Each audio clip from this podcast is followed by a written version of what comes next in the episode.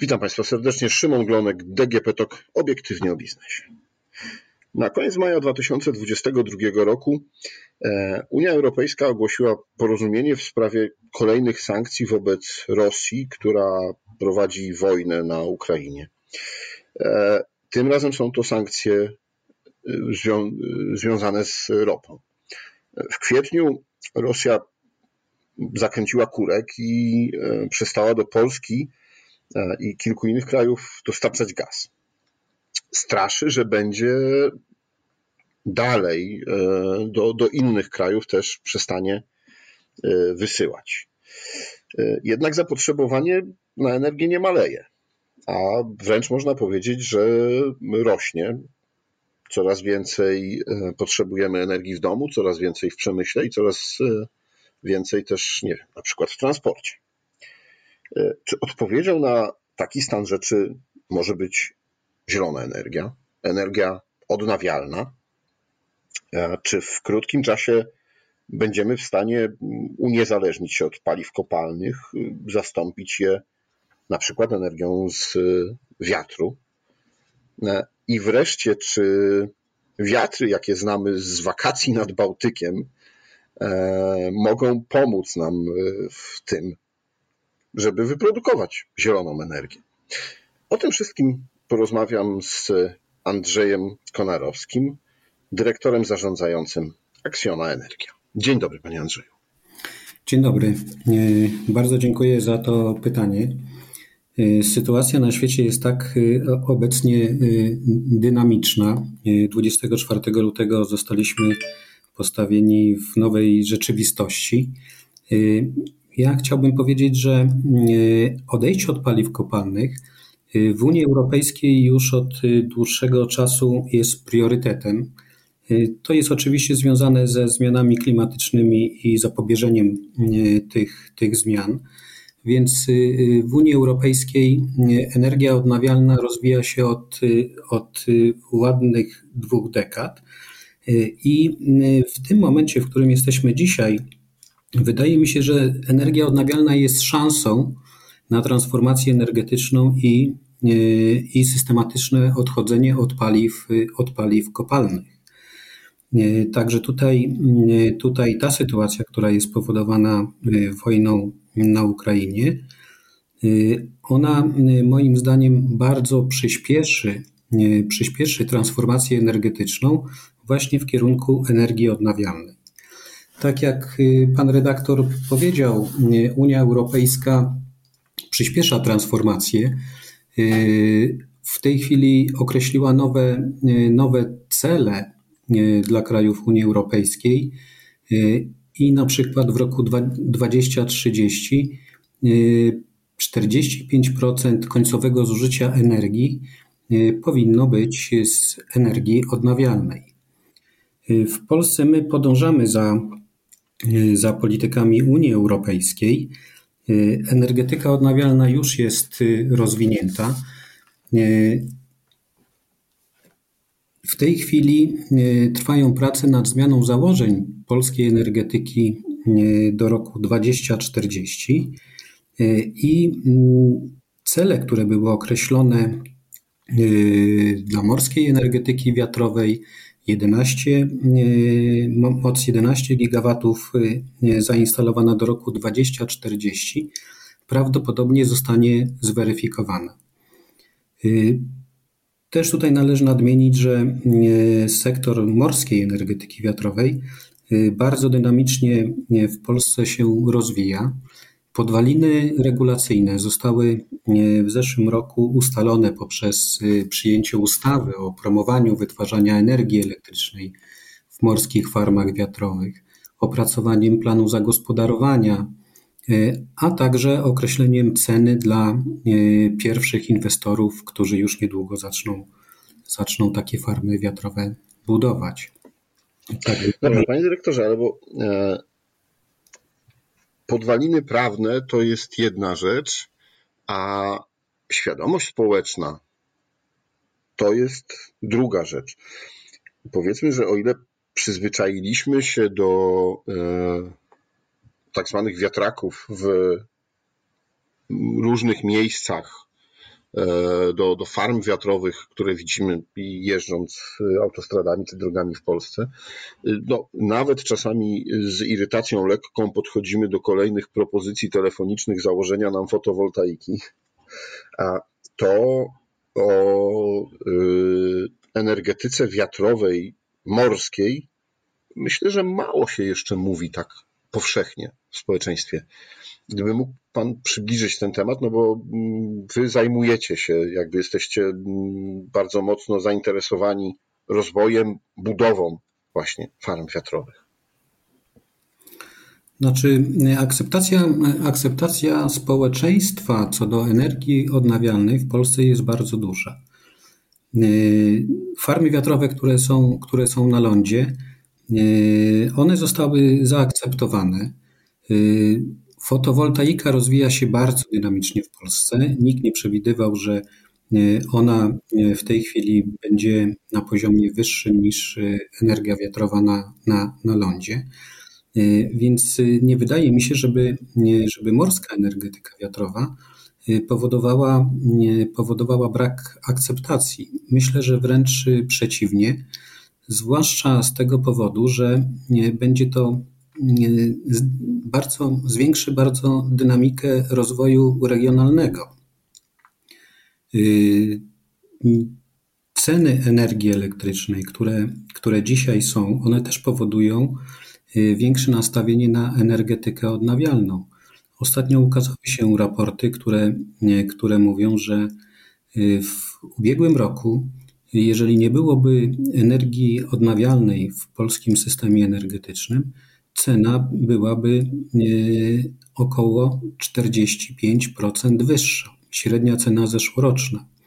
Także e, tutaj na akceptację wpływa po pierwsze świadomość społeczeństwa, jeśli chodzi o zmiany klimatyczne i zapobieganiu tym zmianom. Druga rzecz, jesteśmy już oswojeni z, e, z energią wiatrową na lądzie.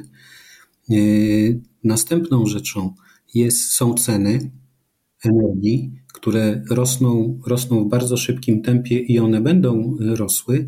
I jedynym sposobem na ich obniżenie y, jest energetyka odnawialna. Y, I następnym punktem jest bezpieczeństwo energetyczne i uniezależnienie się od importu paliw kopalnych.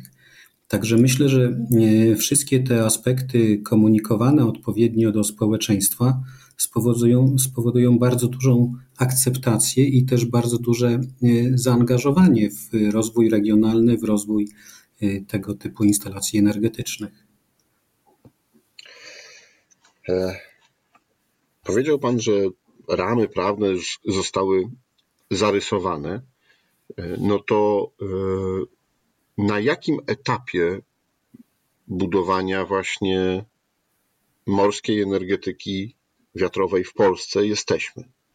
E, co teraz, e, co teraz się dzieje? Jakie są następne kroki? No, dzisiaj yy, powinniśmy podzielić rozwój energetyki morskiej na trzy etapy. Pierwszy etap yy, to są, to są instalacje, które rozpoczną, dla których rozpocznie się budowa w przeciągu około 3 lat to są instalacje o mocy około 6, 6 gigawatów. Y, trwają, trwają prace na temat y, lokalnego łańcucha dostaw, wyboru portów instalacyjnych. Także tutaj bardzo zaawansowane prace są, żeby te instalacje weszły do eksploatacji w roku 2028. To jest pierwszy etap. Drugi, drugi etap, który trwa obecnie, Y, to jest y, przyznanie, y, przyznanie pozwolenia na budowanie sztucznych wysp dla 11 lokalizacji. Ten proces jest prowadzony przez ministra infrastruktury i on zakłada wyłonienie dla każdej lokalizacji, wyłonienie inwestora, który przygotuje inwestycję, ją zrealizuje i będzie eksploatował te farmy wiatrowe. Dzisiaj jesteśmy po pierwszym etapie składania wniosków. Y, na 11 lokalizacji zostało złożone y, ponad 130, 130 wniosków. Y, te instalacje powinny być przygotowane do aukcji na energię elektryczną w roku 2025 i 2027. To jest, to jest plan, który też jest uwzględniony w polityce energetycznej do roku 2040 i on zakłada 11 gigawatów mocy. Następnym etapem jest wykorzystanie potencjału Bałtyku, który jest bardzo duży. Jak pan wie, Bałtyk jest najpłytszym morzem. Średnia głębokość jest 55 metrów. Wieczność jest bardzo dobra, więc są to doskonałe warunki do lokalizowania morskich farm wiatrowych. Potencjał Morza Bałtyckiego jest oceniany na około 90, 90 MW, z tego 1 trzecia dla terenów, dla terenów polskich. Także jest to przeogromny, przeogromny potencjał. I dla Polski... A gdybyśmy powiedzieli, jakie jest zapotrzebowanie Polski roczne, bo to może nam zobrazować, ile tej energii Polska potrzebuje, a ile może właśnie maksymalnie wykorzystać z wiatru morskiego? No to właśnie chciałem powiedzieć, bo ta, ten, trzeci, ten trzeci etap określa, że całkowity potencjał Morza Bałtyckiego to jest 28 giga, gigawatów. To jest taka moc, jeżeli, jeżeli wszystkie turbiny pracowałyby ze swoją mocą nominalną. Te 28 gigawatów to jest najwyższa moc, jaka była potrzebna w polskim systemie elektroenergetycznym w zeszłym roku. Także to jest. Czyli jakby... na ten moment można by powiedzieć, że y, Bałtyk byłby y, naszą jedyną stuprocentową elektrownią. Tak, jeżeli cały czas, jeżeli cały czas wiałby duży wiatr i dzień i noc przez cały rok. Tak oczywiście nie jest. Jest, jest pewien, pewien profil produkcji między dniem a nocą, ale też w różnych, w różnych porach roku. Ja tylko chciałem zobrazować, że jeżeli, jeżeli te warunki wieczne byłyby doskonałe, to wtedy, wtedy te instalacje czy potencjał Bałtyku mógłby zabezpieczyć całkowite zużycie energii w Polsce. No, powiedzmy, że nawet jeśli by to było 50% y, tylko e, możliwości w ciągu roku, no to i tak y, byłaby to największa elektrownia e, i, i zapewniająca bardzo duży, e, bardzo duże zapotrzebowanie energetyczne. No tak, to, to, to by był bardzo, bardzo mm, mocny krok do naszej transformacji energetycznej Y, bo wiemy też, że, że są instalacje mm, bazujące na, na węglu, które w niedługim czasie też będą, będą musiały być zamknięte. Więc wprowadzając nowe moce do systemu, będziemy jednocześnie y, mogli eliminować jednostki, które nie spełniają wymogów środowiskowych. I tak jak Dzisiaj produkcja energii elektrycznej z węgla to jest około ponad 70, 70%. Tak w roku 2050 e, przewidujemy, że ona będzie około 17-18%. Także to jest znacząca, znacząca zmiana.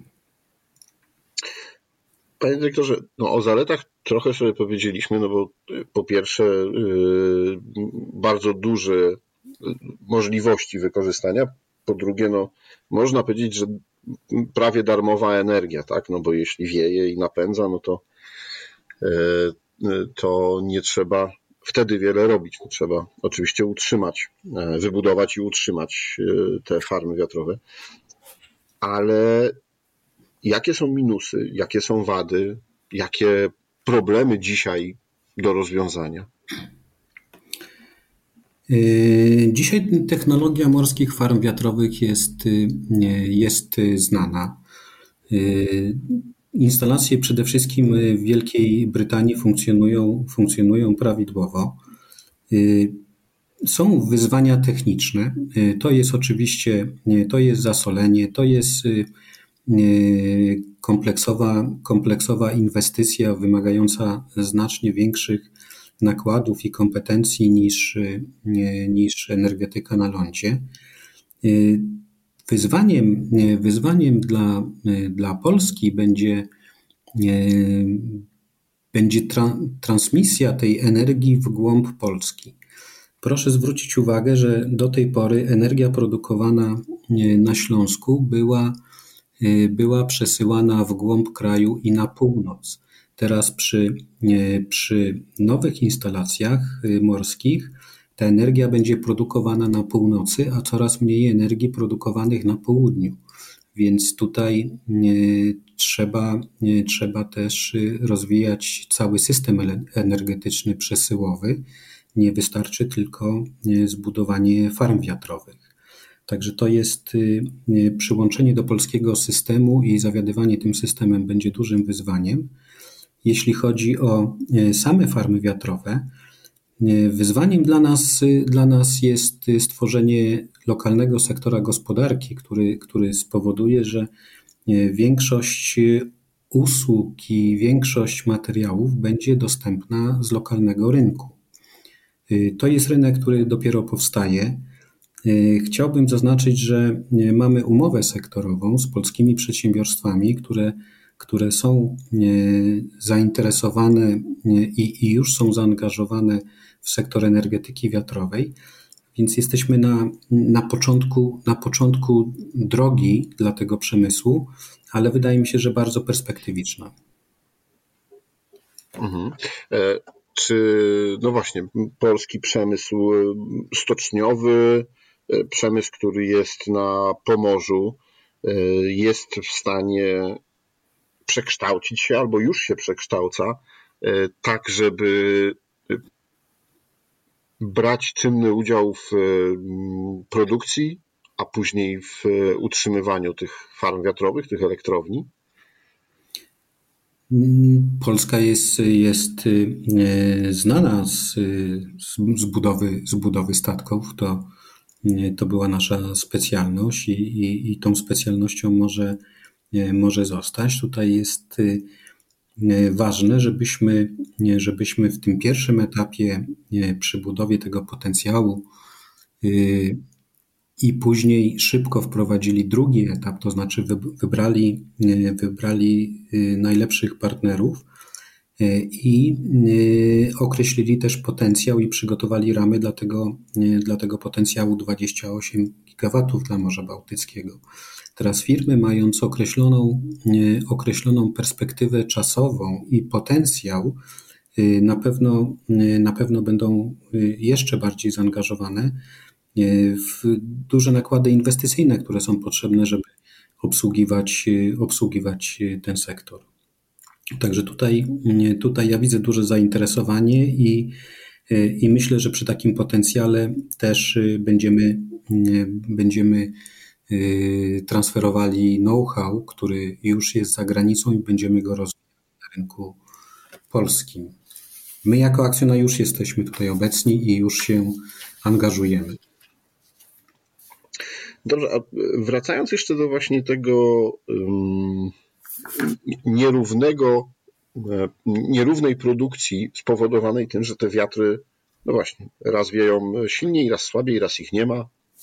E, jak jest rozwiązana w takim wypadku kwestia hmm, stabilności przesyłu tej energii, kwestia magazynowania go? Yy, yy, tak, produkcja z, z wiatru i ze słońca ma swój profil.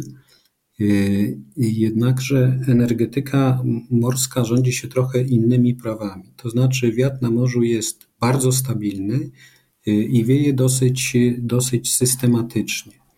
To znaczy nie zdarzają się, nie, nie zdarzają się takie momenty, że y, nie ma, nie ma produkcji. Y, dzisiaj możemy powiedzieć, że przy tej energetyce lądowej, jeżeli ta moc wietrze jest około, około 50% mocy w elektrowniach węglowych, to produkcja jest około 17%. To znaczy nie zabezpiecza, nie zabezpiecza w pełni tego, tego jego udziału. Jeśli mówimy o morskiej energetyce wiatrowej, to tutaj sytuacja jest inna i jeżeli udział będzie 50%, to wtedy ta produkcja będzie też na poziomie około 40%. Bardzo, bardzo stabilne warunki wiatrowe spowodują, że, że ta produkcja będzie non-stop. Jeśli chodzi, jeśli chodzi o inne innowacyjne, oczywiście produkcja, produkcja wodoru, który będzie użytkowany dla przemysłu. Y, magazynowanie energii. To są wszystko, wszystko elementy, które będą wykorzystane przy, y, przy, przy farmach zarówno lądowych, jak i farmach, y, farmach morskich. No właśnie, bo to jest też ciekawy temat, że można połączyć farmy wiatrowe, morskie z produkcją wodoru, ale myślę, że to już na, na inną rozmowę. Natomiast mam jeszcze takie pytanie, które myślę, że też może pojawiać się wśród wielu naszych słuchaczy. E, a co z ekologią? No bo jeśli zaczynamy zabudowywać morze, no to w jakiś sposób wpływamy na e, to, jak ono wygląda, funkcjonuje. E, jeżeli, jeżeli mówimy o warunkach morskich, to chciałbym zaznaczyć, że polska strefa Bałtyku to jest y, około 22,5 tysiąca kilometrów kwadratowych. Y, dzisiaj na y, wykorzystanie podmorskie farmy wiatrowe określone jest tylko 2000 kilometrów, więc to nawet nie jest 10%. I budowa, budowa farm wiatrowych nie może zakłócić użytkowania morza takie, jakie jest dzisiaj. Mamy rybołówstwo, mamy też ochronę naszych, naszych granic, no i mamy aspekty e, środowiskowe. E, każda instalacja e, będzie musiała uzyskać decyzję środowiskową, gdzie badany, badany będzie wpływ rozwiązania technologicznego, które jest zastosowane na, na faunę, na florę, także wszystkie te aspekty będą wzięte pod uwagę. Jeżeli czy będzie konieczne zastosowanie pewnych, y, pewnych dodatkowych rzeczy, oczywiście te decyzje też y, wskażą. Inwestorzy sami mają dużą świadomość i y, też na podstawie swoich doświadczeń już, już wiedzą, w jaki sposób zminimalizować wpływ na środowisko. No dobrze, panie dyrektorze, to jakbyśmy mogli tak powiedzieć, no może nieco do dnia i godziny, ale kiedy y, pierwszy prąd z polskiego wiatru w polskim gniazdku się pojawi? Y, dobre pytanie. Ja, ja, ja myślę, że y, port instalacyjny będzie w roku 2025 i wtedy zacznie się budowa farm wiatrowych, która potrwa 2-3 lata. Także e, zakładam, że pierwsza energia popłynie około roku 2028, 2029. Mhm. No i to będzie na pewno e, znaczny przełom, bo, bo w to nie, nie w jednym gniazdku, a od razu w znacznej ilości. Tak, to już jest. Dziękuję panu bardzo za rozmowę. Dziękuję uprzejmie. Moim państwa gościem był Andrzej Konarowski, dyrektor zarządzający Aksjona Energia.